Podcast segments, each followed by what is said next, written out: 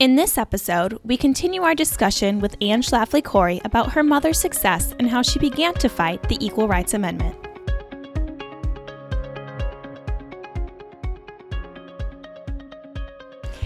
Well, her first run for Congress was in nineteen fifty-two, and it was kind of quirky because the um, the local Republicans had actually come to my father to ask him for to run, but he was not so interested in that and not as uh, vivacious as my mother. But we lived in a heavily Democratic district. There was no way a Republican was ever going to win this district. It was just an effort to have somebody on the candidate to put up a candidate for it. But it was a great learning experience for my mother because, as I said, she was quite introverted and shy, and she had to put herself out there and meet people and talk to people. And I think anytime you do that, it's it's a tremendous growth for you personally to learn what the issues are that people are really concerned mm-hmm. about. Um, and so I love my mother's slogan in nineteen fifty-two, a woman's place is in the House, the U S House of Representatives. Well, it's interesting um, when women get on the internet now or scrolling Instagram or looking at Snapchat or just hearing the news, we hear this narrative that we are so oppressed. And, you know, we've got to shatter those glass ceilings and such. But you're saying that in nineteen fifty-two, she ran for Congress.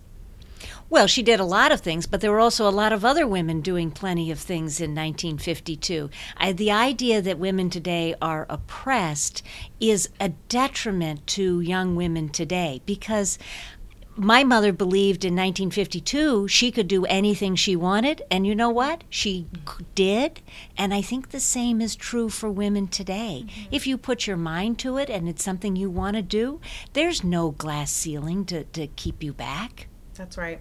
And so she ran in fifty-two, and then she ran again later. Is that right? She also ran for Congress in nineteen seventy. And that one, she really put her heart and soul in, in, and it was a very close election. She actually got John Wayne to endorse her. Really? Yeah. Wow. And she was quite disappointed when she uh, lost that election. Uh, it was it was closely fought.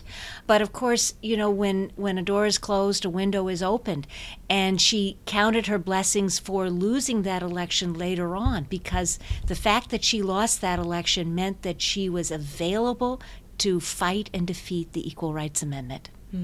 And previous to that, that run was in what year? nineteen seventy. Okay, so previous to that, she released a book. The one she's probably most well known for. That was nineteen sixty-four. Right? In nineteen sixty-four, she self-published a book called A Choice, Not an Echo, which sold three million copies from the garage. Wow. Out of your garage. Yes. So what was that book about? Why was why did she sell why was she able to sell so many copies?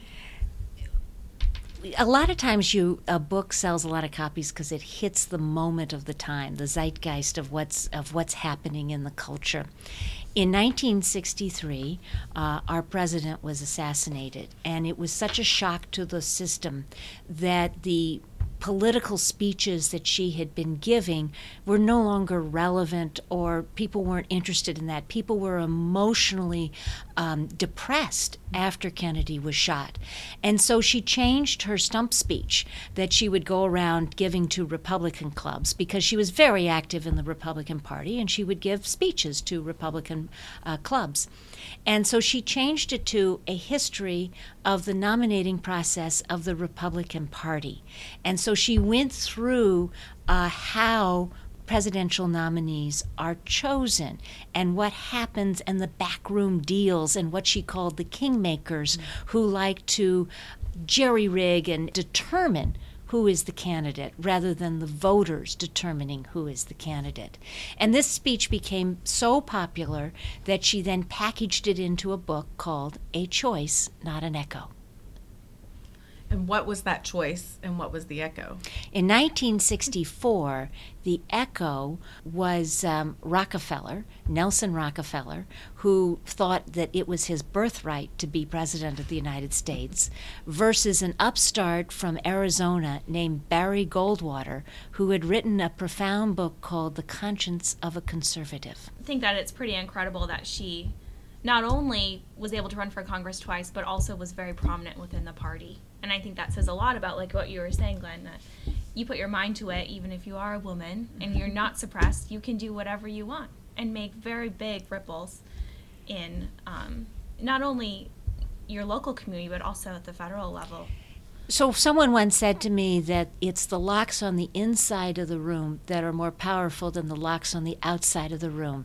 And I think any time a young woman or any person blames outside forces for their defeat, they are limiting themselves, because we are only limited by the limits that we put on mm-hmm. ourselves. And one of those things that she thought as a threat in limiting women and girls was the Equal Rights Amendment, which we touched on a little bit before, but can you kind of divulge into that and really what got her motivated in starting that fight? The Equal Rights Amendment sounds very simple and harmless, mm-hmm. but the devil is in the details of what would happen with this pernicious amendment. And it was so, uh, so non-controversial in nineteen seventy-two that I think it passed both houses of Congress with only token opposition, and then a bunch of states immediately ratified it. And the problem with the E R A is that once you realize the effect that the language would have on our laws and our society is when you realize that women lose under E R A. Mm-hmm. And my mother, who had not particularly paid attention to social issues prior to, to the seventies, she had really Uh, spent a lot of time, as I said, fighting communism and worried about national security. She, when she looked at what the effects of E R A would be to women, to mothers, to families, she realized that women needed to realize that this amendment would be quite harmful. And was she the only one advocating for that? Well, certainly in the early years, mm-hmm. she was the most prominent one, because a lot of people just hadn't paid attention yeah. to it. But once it became a bigger issue, the more debates that occurred with E R A, the more people understood what a what a problem it would be. In the early seventies, both the Republican Party and the Democratic Party were pro-E R A. All of the presidents had been pro-E R A. All of the first ladies had been pro-E R A. Mm-hmm. So no one had paid attention to the fact that the, that this is an amendment that had opposition, because anybody who was anybody was in favor of it. That's very mm-hmm. interesting. So what would you say was the turning point in the E R A fight? When did Phyllis's work start to take root and really waves of people started to oppose the measure? A lot of people think the turning point was the International Women's Year conference that was held in Houston in nineteen seventy-seven or seventy-eight. And this was a conference that Congress had passed, had appropriated five million dollars to put on. And the um, the Carter administration at that time was very much in favor of having this national women's conference. And the um, large number of feminists gathered in Houston to debate and pass um, resolutions that they thought would, that they were in favor of. But the the people who put on this conference were not, were none of them were conservative, uh, and none of them were interested in the in presenting the conservative side. And so my mother and her allies got together another group and had a competing conference across the town in Houston. And the image of these two conferences of two completely different sets of women disagreeing on the issues presented on the national stage for the first time, that women are not a monolithic voting bloc. Mm-hmm. All women do not think the same.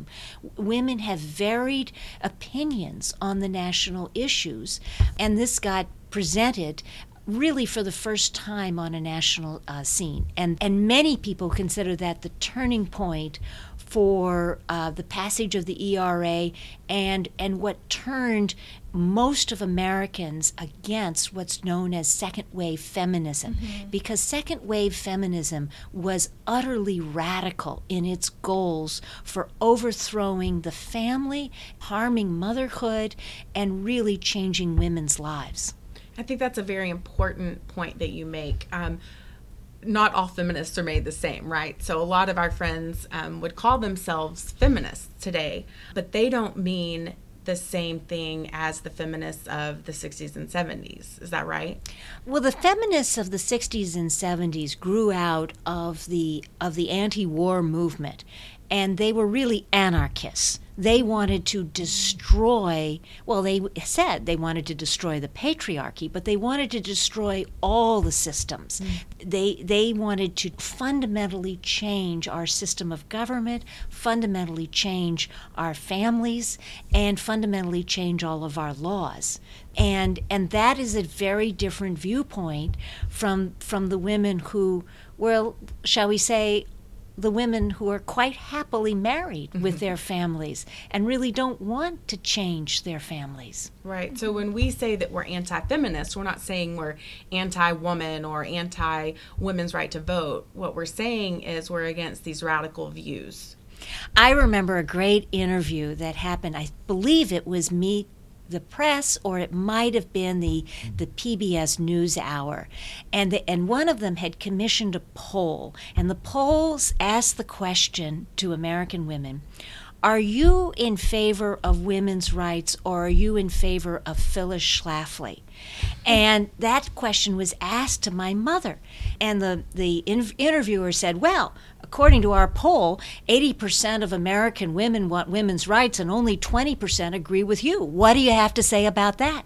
And my mother said, your poll is wrong, because she said, I am in favor of women's rights. Mm-hmm. So to say that I am opposed to women's rights is a bad question and doesn't ask the question right, because the question is, what are you in favor of for women? Are you in favor for women to be able to have babies and bring up their children and raise their families the way they want to? Or are you in favor of women uh, killing their babies and having abortions? I mean, those are the kinds of stark differences, the discussion of women, of what, mm-hmm. how do you define a woman's women's rights? Because we cannot let feminism, or the second wave feminism of the seventies, define what a woman's right is, because we have rights that we want that they don't allow. Thank you for listening to this episode of Engage with Eagle Forum. Please be sure to subscribe to our podcast and follow us on Twitter, Facebook, and Instagram. From your house to the State House to the White House, this is Engage with Eagle Forum.